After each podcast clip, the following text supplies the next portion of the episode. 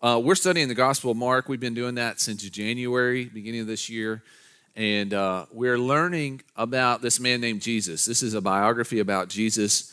Uh, it's called Gospel. Gospel means good news. And so there's something about this story about Jesus that's good. Uh, and we've just kind of been uncovering that week by week. And one of the things that we're learning is Jesus is the God man, He is divinity wrapped in flesh. And so uh, Jesus said, If you've seen me, you've seen the Father. You don't have to guess what God is like, you don't have to guess um, what God expects. All we have to do is look at the actions, the attitudes, the words of Jesus, and then in, in looking at him and studying him and thinking about him, we see the will, we see the heart, we see the mind of God himself. And so today we're going to answer a question that really only Jesus can answer How do I inherit eternal life? How do I inherit eternal life? In other words, what is required from me in order to please God such that God gives me access to the eternal kingdom? We're looking at Mark chapter 10. Let's all stand together. We'll begin reading in verse 17.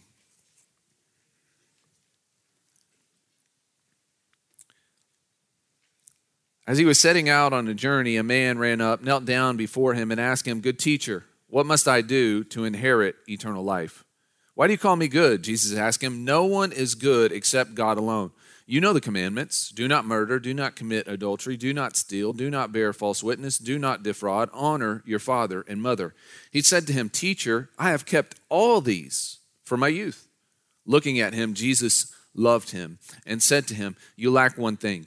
Go sell all you have and give it to the poor, and you will have treasure in heaven. Then come follow me. But the man was dismayed by this demand. He went away grieving because he had many possessions. Let's pray. Lord, we come to you today. We are weak and weary and unworthy. In our flesh, Lord, we cannot figure it out. We cannot fix ourselves. We cannot will ourselves through it. We're not good enough, Lord. We're not strong enough. We're not smart enough. And so we come to you with nothing to offer, Lord. We, we have nothing to barter with. We have no ground to stand on. We simply ask, Lord, that you will look mercifully upon us today. Bless us, Lord, with the vision to see the right path. Empower us with the desire and the strength to walk in it. Holy Spirit, speak through me. As you stand there with your eyes closed, your head bowed, pray a prayer something like this Father, speak to me. I'm ready to hear what you have to say. In Jesus' name, amen. Amen. You can be seated. Mark chapter 10, verse 17, we see Jesus is leaving a place called Perea. He's been there for a, a short time, and he is making his way towards Jerusalem. This is the last leg of Jesus' ministry. Uh, as he gets up and heads out of town, a, a man a man runs up to him. Now, uh, in the in your Bible, what is the the heading of this this passage we read in your Bible? This is interactive this morning. What's the what's the heading? The rich young ruler. And so in this passage, we learn that this man is rich. Matthew and Luke also tell the same story. From those passages, we learn that this man is also young. Usually, and this is no offense to you younger people, usually younger people aren't rich, right? Unless they're trust fund baby or they're selling something they probably shouldn't be selling. Usually not rich. Um, we also learn from Matthew and Luke that this man was a ruler. And that word is only generally used in Jewish context uh, when it's associated with the synagogue leader. So think of an elder or a deacon or a church leader um, that you've, you've thought of before. So this is a man who has successfully managed or made a lot of money. He's earned the respect of his peers. Uh, he has been entrusted with the responsibility to lead. This is a man that everybody else in the community would look at and say, This man's got it together. This is a good man. This is the kind of man that some of you single ladies might be stalking on Instagram this is the kind of man that you, you'd be okay doing business with. Uh, a very respected man, but he does something that's kind of shameful in his culture. He does of, something that respected men don't generally do. Number one, he runs. Jewish men didn't run. If you saw a Jewish man running, you need to run too because something's chasing him. Okay? So he runs and then he kneels down before Jesus. Jewish men didn't kneel down before other Jewish men. unless you're kneeling down to a king or somebody that's forcing you with the sword to kneel down, you wouldn't do so. And so this man shows a lot of reverence, a lot of respect for Jesus. Um, and, and, this man asked Jesus a question What must I do? And that's the emphasis of this question. What must I do to inherit eternal life? What do I need to do in order to please God, appease God, pay God off such that He's obligated to give me access to this eternal place? Now, I want to stop right there and just remind you of something. And I think you already know this, but just drive this point home. God must give you access to heaven. You get that, right? Like, you can't hook, you know, uh, call up Jeff Bezos or Elon Musk and get in a, sh- a spaceship and zoom. There's no GPS coordinates for heaven. You're not going to stand before God and appeal to a higher judge in order to plead your case that you deserve to be in the eternal place. Uh, God must give you access to the kingdom of God. And so this man is under the belief that he can do something, he can be good enough, he can earn enough, he can do enough good works, he can do something that will obligate God, that God must give him access to the eternal kingdom. Now, this man calls Jesus good teacher. That's a very uncommon title. You read Jewish literature, the Old Testament, uh, the, the, um, the Talmud, the Mishnah, you never see any rabbi, any teacher, or any man called good. This title of good is only reserved for God alone. And so this man, he reveres Christ enough to call him good. And so he's either saying Christ is God or he is kind of confused about what it means to be good. So Jesus says in verse 18, Why do you call me good? Jesus asks him, No one is good except God alone. And so Jesus is not saying here that I'm not good. He's also not saying that I'm not God. What Jesus is doing is he's making sure that this man understands what it means to be good. Jesus says, God alone is good. In other words, the true definition of good is God. If you want access to God's space, then you have to be as good as God is. We'd like to think that God grades all of us on a scale. Do you remember those weighted scales in chemistry class when you would take a test? I enjoyed those. You remember those? Because you didn't get graded on the absolute number of correct scores. You got graded in relation to the best grade in the class. You remember this? And I was glad when that happened. But then you would walk up to the teacher's pet and you would say to him very sternly before the test, Don't mess this up for the rest of us. Right? Because if they got a high score, it puts you in a bad place. A lot of people believe that God grades all of us on a reverse weighted scale. In other words, we believe God is going to let us into heaven because we can think of at least two people that are worse than us. We work with somebody who's lazy and they steal stuff, office supplies from their office, and so that we think, well, I'm better than them, so God's got to let me in. We can think of somebody that we saw on the news who did awful things, and we're like, I'm not that bad, so God's got to let me in. But the truth of the matter is, the bar for us uh, for goodness, it isn't the lowest common denominator. The standard for the access of the kingdom of God is the goodness of God.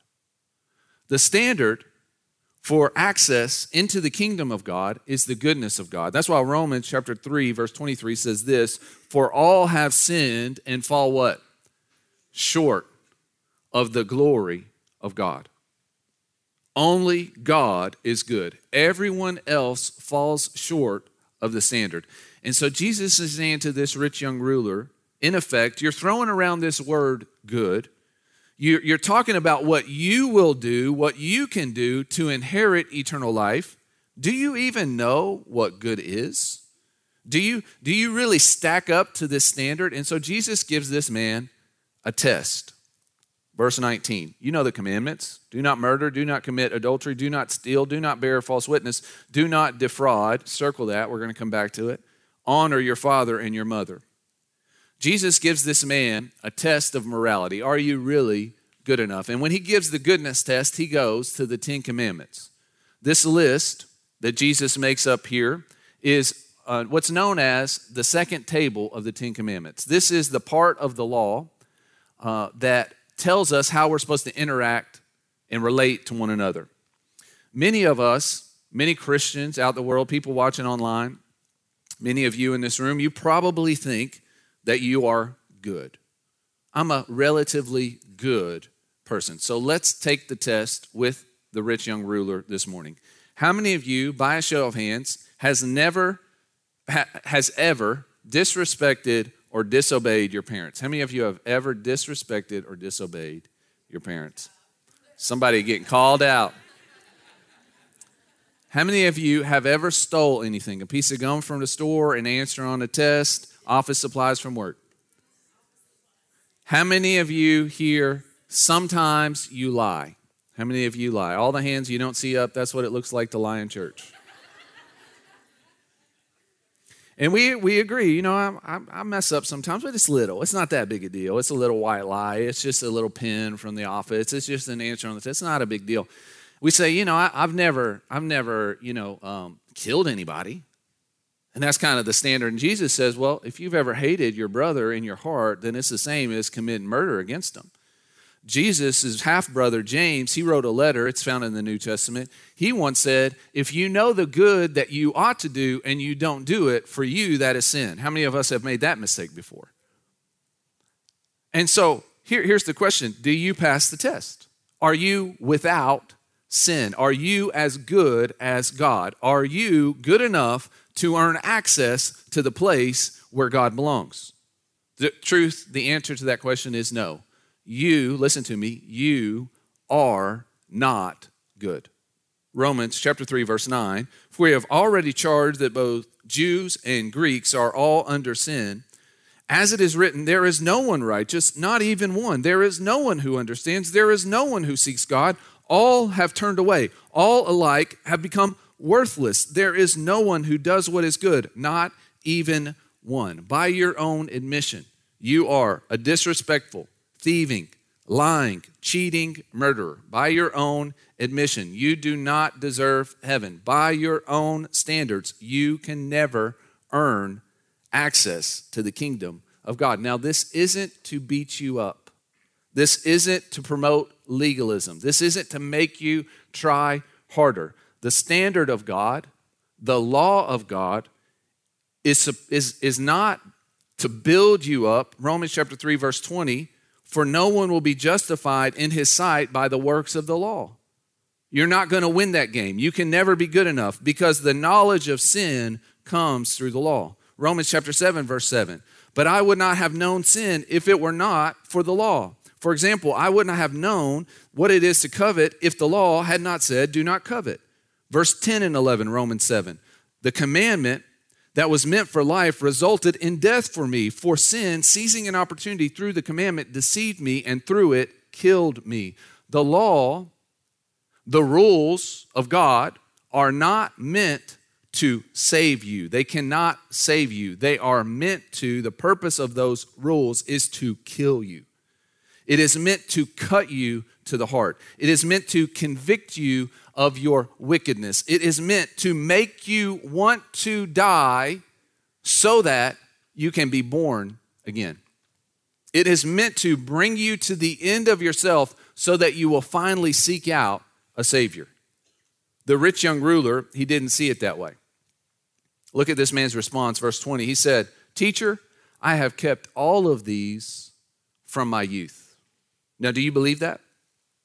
Do you believe that this man was so good that he never rolled his eyes at his parents. Do you honestly believe that? He was so good, he saw the cute girl in the market and he never had inappropriate thoughts about her. So good that he never wanted to do harm to some knucklehead that he worked with. We all have somebody we work with we like to give a nice smack across the face, right? This man took the goodness test and he truly thinks that he passed with flying colors. He's convinced himself of that. Now, I'm going to say something that's going to sound crude, but I do think it drives home the point. People living in sin like to sniff their own farts. I know it seems, stick with me. Everybody else in the room is repulsed. We can, we can obviously sense that this is terrible. And everybody else repulsed. But you, you saying, it's not that bad to me, kind of enjoy it.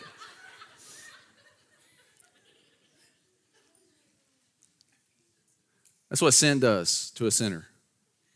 And it's happening all through our culture, is not? It's happening all through our culture. Uh, we have this thing, uh, sexual immorality.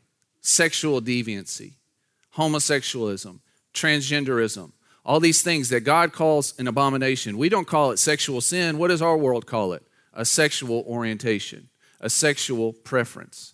Uh, we see people that are burning whole cities to the ground, throwing bro- uh, bricks and uh, destroying cop cars and hitting police officers upside the head with bricks and bats and whatever they can get their hands on. And, and, our culture doesn't say that's rioting and looting. Our culture says what? It's mostly peaceful protesting. I could go on and on of all these examples that are obviously sin. It's obviously wrong, but our culture paints it in such a way where it's it's palatable. Paints it in such a way where it's it's acceptable. And you know what the modern church does? By and large, the seeker sensitive churches that we've all kind of been in touch with, you know, you know what they do? They reinforce that. We don't confront the gossip or the greedy or the womanizer. We don't call sin sin. Instead, we look the other way. Why do we look the other way? Well, because, I mean, the rich young ruler, he's a hard worker. And he's got a good reputation in the city, and he shows up to church, and he has the right Sunday school answers for all the questions, and he serves on the outreach team. You see, our standards are so low for others and for ourselves. Our expectation in the church is so low. We're just glad if people show up. We're just glad if they put a little bit of money in the offering plate. We're just glad if they serve on a ministry team. Just, you know, just don't end up on the six o'clock news and we're good. We don't call out sin. We don't push people to grow in their faith. Consequently, we have churches full of marginally committed, consumeristic, shallow Christians. Consequently, we have churches that are full of unqualified leaders. This rich, successful young man ran to the altar. He knelt before Jesus. He called Jesus good. Now, by the definitions of today's church, that man would be qualified to be an elder. Isn't that right? The other leaders would be going to that man and say, hey, you, you probably need to be an elder in this church. Because from the outside looking in, it seems like he's got it all together. But here are two truths that you cannot get around. Number one, God knows. He knows. You can fool everybody else. You can fool your family, your friends, your coworkers, your neighbors, your pastors, but you cannot fool God. God knows the secrets of your heart. In this list of commandments, uh, Jesus includes, I told you to circle it, he includes do not defraud. That's not in the Ten Commandments anywhere. Actually, that, that commandment isn't listed anywhere in any place with the other Ten Commandments. And so Jesus included something that was very unique to this situation. I wonder why Jesus did that. Do you think that maybe Jesus knows something about how this rich young ruler made all his money that nobody else knows? Everything done in secret is seen clear as day in God's eyes. The world judges the outer appearance, but the God, the Lord knows your heart. God knows. And here's, here's the other thing you can't get around. Deep down, you know. Deep down, you know. In Matthew chapter 19, verse 20, it's a parallel passage of this same story. The rich young ruler, he says this I have kept all these. What do I still lack? You see, he deceived himself about his goodness. He deceived himself. He, he thought he had it all together. The community had entrusted him with leadership in the church. They thought he had it all together. But in his heart of hearts, deep down in his soul, he knows there's still something missing. What do I still lack? No peace, no security about his standing with God. And so, what does he still lack? What's missing? Look at verse 21. Looking at him, Jesus loved him and said to him, You lack one thing. Go sell all you have and give to the poor, and you will have treasure in heaven. Then come, follow me. Now, most pastors and most Christians would have let up on this guy. Right? He, he ran to the altar, he got on his knees, he called Jesus good, he's a productive member of society, he's a moral person. What more could you ask for as far as a church membership, as far as being a Christian? But is that what Jesus does? No. The man says, I'm, I'm moral. I'm, I've done all the things that you've told me I needed to do. What do I still lack? And Jesus says, he leans in, he, he presses in for more. What's Jesus' deal? He seems kind of pushy here. Because he loves the rich young ruler, he presses in. Because love doesn't go along to get along. Love doesn't ignore what's sin or what's wrong. Love tells the truth. Now, by being at this church for any extended period of time, just your presence, you are giving the overseers of this church permission to speak hard truths into your life. We don't really do membership. You're not going to come up here and sign a card and say, okay, I'm a member of this church. We're not there at this point. So we just assume if you show up Sunday after Sunday, that you're part of this faith family. And so you've given us permission to speak hard truths into your life. And, and there may come a point, I hope not, because I don't enjoy these conversations, make my armpit sweat. I don't enjoy them. But there may come a day where we have to come to you and call you out on your sin or your idolatry. And when we do, your temptation is going to be to take it personally. You're going to say, Well, I come to church every Sunday and I, I put money in the box and I serve on a ministry team and I'm a nice person. Why are you picking on me? That's what you're going to say. But if that day comes, I want you to remember this verse. Jesus, looking at him, he saw that this man is deceived in his heart about what is true and what is good. And Jesus loved him. He loved him and he said, You've got something that's missing. This man's sin will send him to hell. But because Jesus loves him, he presses the issue. If and when we ever speak hard truths into your life, we are not picking on you, we love you. Jesus knows this man is missing the most important element of salvation. So, what is that?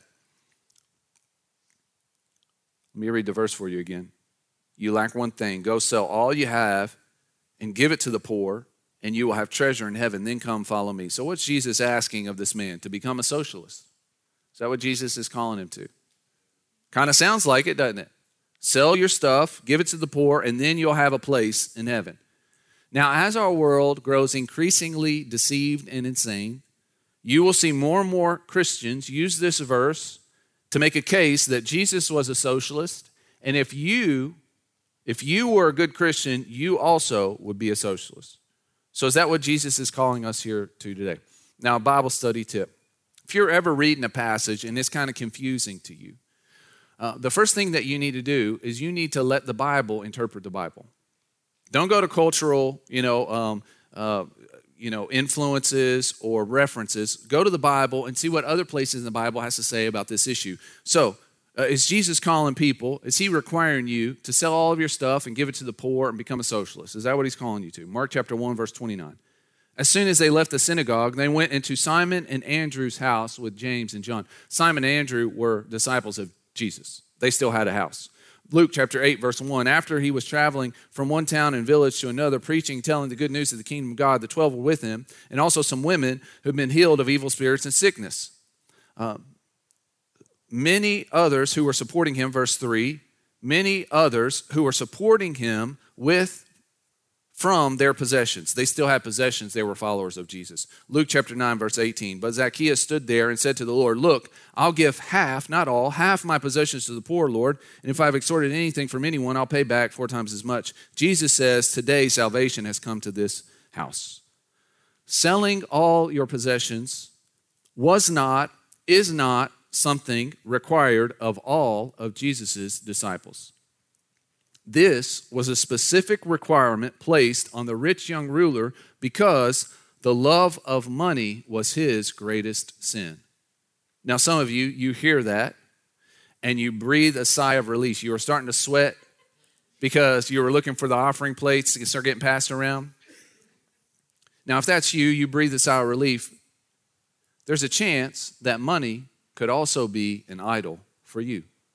Let's keep looking the rich young ruler was successful and responsible and moral and kind, but he had one grievous and unforgivable sin. He broke the first and the greatest commandment. Exodus chapter 20, verse 3 You shall have no other gods before me. This man loved money more than he loved God. But Jesus, looking at this man, loved him so much, even in his sin, even in his rebellion, he loved him so much that he confronted this man's idol. Look at verse 21 again. looking at him. Jesus loved him. You lack one thing go sell all you have, give it to the poor, and you'll have treasure in heaven. Then come follow me. Listen, folks, in becoming a Christ follower, you don't add Jesus to your life. That's not how it works. When you become a Christ follower, Jesus becomes your life. Do you see the distinction? You don't Jesus doesn't just become an add-on to your life. He's not an app that you put on your phone. That's not what Jesus is. Jesus becomes your life. When Jesus called Peter, Peter was a fisherman. When Jesus called him, in proper response to that, Peter, he set his nets down, he left his boat behind, and he followed Jesus.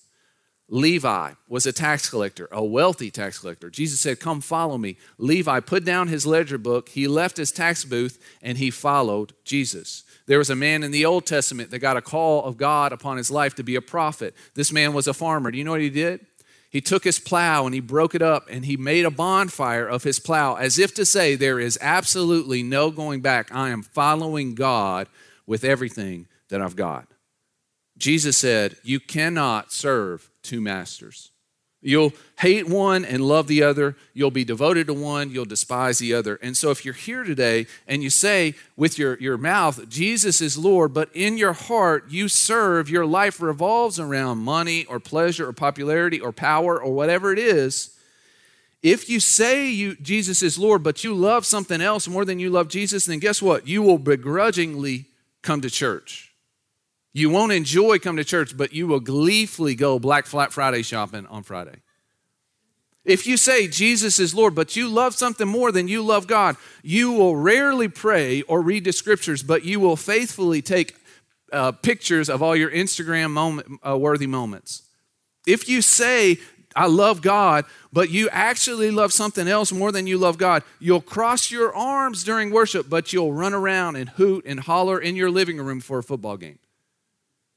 You cannot enter the kingdom of God if you are carrying an idol. That's why Jesus told the man, You got to sell all your stuff. Some of you, you need to smash your phone. Some of you need to cut up your credit card. Some of you need to go home and pour out all the liquor in your cabinets. Not because those things are bad in and of themselves in moderation, but because those things have become an idol. Verse 22 but he was dismayed by this demand, and he went away grieving because he had many possessions. This man left dismayed, dis- dejected. He was crushed. His heart was broken. Why? Because he had many possessions. Another way to say that is many possessions had him. His money had him in bondage, he was a slave to it his identity, his contentment, his hope, and his peace. It was so wrapped up in his stuff that when Jesus Christ, we're talking about God in the flesh, the one who gives access to the kingdom.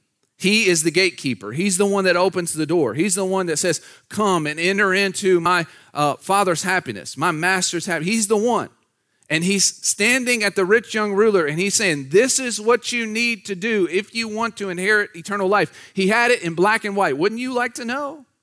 He had it in black and white, but he loved his stuff so much that he disregarded what Jesus had to say and he went back to his stuff. How many times I've sat across from somebody and counseled them with the Word of God, and I look them in their eye and I say, What you're about to do, what you're currently doing is sinful. It is sinful. God hates what you're about to do. God hates what you're doing. Do you understand that? Yes, I understand it. Won't you give it up? Won't you get it out of your life? I can't, and I won't. How many times? And it breaks my heart. I know a man, and he owns a very, very expensive vehicle, very expensive. And he rarely drives it. He only drives it when it's perfectly beautiful outside. No rain, super dry. If it ever started, he's driving, it ever starts raining, he pulls to a gas station or something and sit there for hours. And not until it stops raining, until the ground is dry. And then every time he takes this vehicle out, doesn't matter if it rained or not, he will go home and he will wash the vehicle again. Now, does this man own the vehicle or does the vehicle own this man? Many of you, you say, I'm a business owner, but really the business owns you. Many of you, you, you have a phone, but the reality is the phone has you. Many of you, you, you say, I've got control of this thing, whatever this thing is. Maybe it's a pill, maybe it's alcohol, maybe it's pornography, maybe it's whatever. I've got, no, it has control of you. And here's the thing, folks all of the things of this world make a terrible God. You get that, right? Go and pray to your car sometime. I've tried it. I was stranded on the side of the road, and I'm not a mechanic. And I prayed to my car. I said, please, please, please, just start one time. Just get me home. That's all I'm asking. Please, please, please. That car did not listen to me, not one second. People love money. You know, money doesn't love you one bit, it's not attached to you at all. You know that. Uh, money, you will chase it around, chase around money to say, hey, come chase me. You get more of me, you'll have more happiness. And guess what? You'll chase money around all day, every day. And once you grab hold of that dollar, guess what? It's worth 90 cents. Isn't that true? More and more work, more and more demands to get more and more money, but less and less return. That's the way the gods of this world work. Money was this man's God. And now he sees money's not going to do it for me. Morality's not going to do it for me. And so he leaves dismayed. That was his mistake. He left. He left. I don't want you guys leaving here dismayed. Because here's the truth of the matter just like this man, because of your sin, you owe a debt to God that you can never pay. No amount of money, no measure of morality can erase your guilt no amount of money, no amount of morality can deserve you a place in eternity. Just like this man, you're a slave to your sin. You're an indentured servant. When Adam and Eve were in the garden, God was their God. God was their God. The moment they took that apple, they listened to the enemy and his lies, and they took that apple because they thought, God is keeping something from me. And that's what we do. We chase these idols around because we think these idols are going to be a better God than the God of the universe. And they took the, that apple and they bit from that apple. The moment they bit from that apple, they, they exchanged their allegiance from God to Satan. And from that moment on, this world, the dominion of this world, it, it, it, it fell into the enemy's hands. And so, right now, as it stands, if you're living in sin, guess who you belong to? You belong to the father of lies. You belong to the one who seeks to steal, kill, and destroy. You belong to Satan. That's what the Bible teaches us. As it stands now, and you cannot free yourself from the dragon, he's too strong. You cannot pay back. You owe a debt. You can't pay it back. You can't be good enough. You cannot earn your way out of this prison that you're currently in. But I've got good news for you today. Jesus Christ looked down and he saw you in prison. And he saw that you had no way out. And he put on skin and bones. And he fought the dragon that you couldn't fight. And with all his wealth, with all his inheritance, he paid back the ransom for your release. And on the cross, he said, It is finished. The debt is paid. And this is how we know the tomb is empty. God has accepted the payment. And now God says to you, You're free. You're free. And what do you do in response to that? Friends, this is what so many people do. They go back to their idols. They go back to their chains. They go back to the God they once served. And they think that this God is going to give them something it didn't give them before. No, it's just going to lead to death. And so, this is what you do in response to this generosity of our King the sacrificial service of our King, this is what you do you throw away the idols. You smash them, you destroy them, you burn them, you run away from them. You take your chains and you throw them away and you follow Christ. You follow him with all you have. You don't depend on your own morality. You don't depend on your own wisdom. You don't depend on how good you can be or how smart you can be or how strong you can be. You depend on your Savior, your King, Jesus Christ. And one day you'll stand before God Almighty and you'll be nervous because you're like, Did I do enough? And God will say, What right do you have to enter my kingdom? And this is what Jesus will say. You won't have to say anything. Jesus will say, He, she is with me. I paid the price. And at that point, He'll say, Come and enter in to your master's happiness. And so, friends, let's live in that. Stop chasing your idols around and chase Jesus with everything that you have. He's the only one. Here's the flip side of that coin. Here's another part of it that we miss. When we go out in the world, we want people to know this reality. We want people to know this Jesus. Understand, you've got to start where Jesus started. Where did Jesus start with this rich young ruler? He started with the law. You see, we say the gospel is good news, and here's part of the good news. In order for them to understand the good news, they've got to first hear the bad news. And so there's people in your life, and you're, you're kind of turning a blind eye to the sin, that their sin needs to be exposed. You need to tell them, you you think you're good, but you're not good. I'm not good either. I'm saved by grace through faith in Christ alone. He's the one that's good, and I'm trusting Him. You need to trust in Him if you want access to the kingdom. That's what it looks like for us to evangelize. That's what it looks like for us to advance the kingdom. We've got to tell people you're lost, you're hopeless without Christ. Let's all stand together. Father, we are weak and we're weary and we're unworthy. Uh, God, we, we cannot deserve, we cannot earn the gifts that you want to give us. We cannot do it. We fall short every time. The harder we try, it seems like the more that we fail. The more we try to be good, the less we can be good. The more we try to stop cussing, the more we try to stop drinking, the more we try, try to stop drugging, the more we try and stop running around, the more it seems like we do those things. Lord, we're so weak in our flesh, and so we come here today and we say, we can't do it without you. Please, Lord, save us from our sin. Please, Lord, give us the strength to walk away from the idols, to walk away from the enemy, and to pursue you with everything that we have.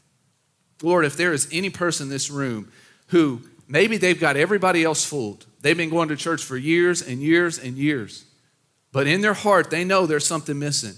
In their heart, they know that there are things in their life that they love more than they love you. Lord, I pray the weight of the law will fall on them right now. Not in condemnation, but Lord, as a wake up call as a wake up call that they will understand that they can't serve two masters. Remind them of that today. And Lord, I pray, I pray they'll begin to despise, not love, but despise their, their idol. Lord, help them to smash it, help them to burn it, help them to run away from it, help it to help them to run to you, to trust in you with all of their heart.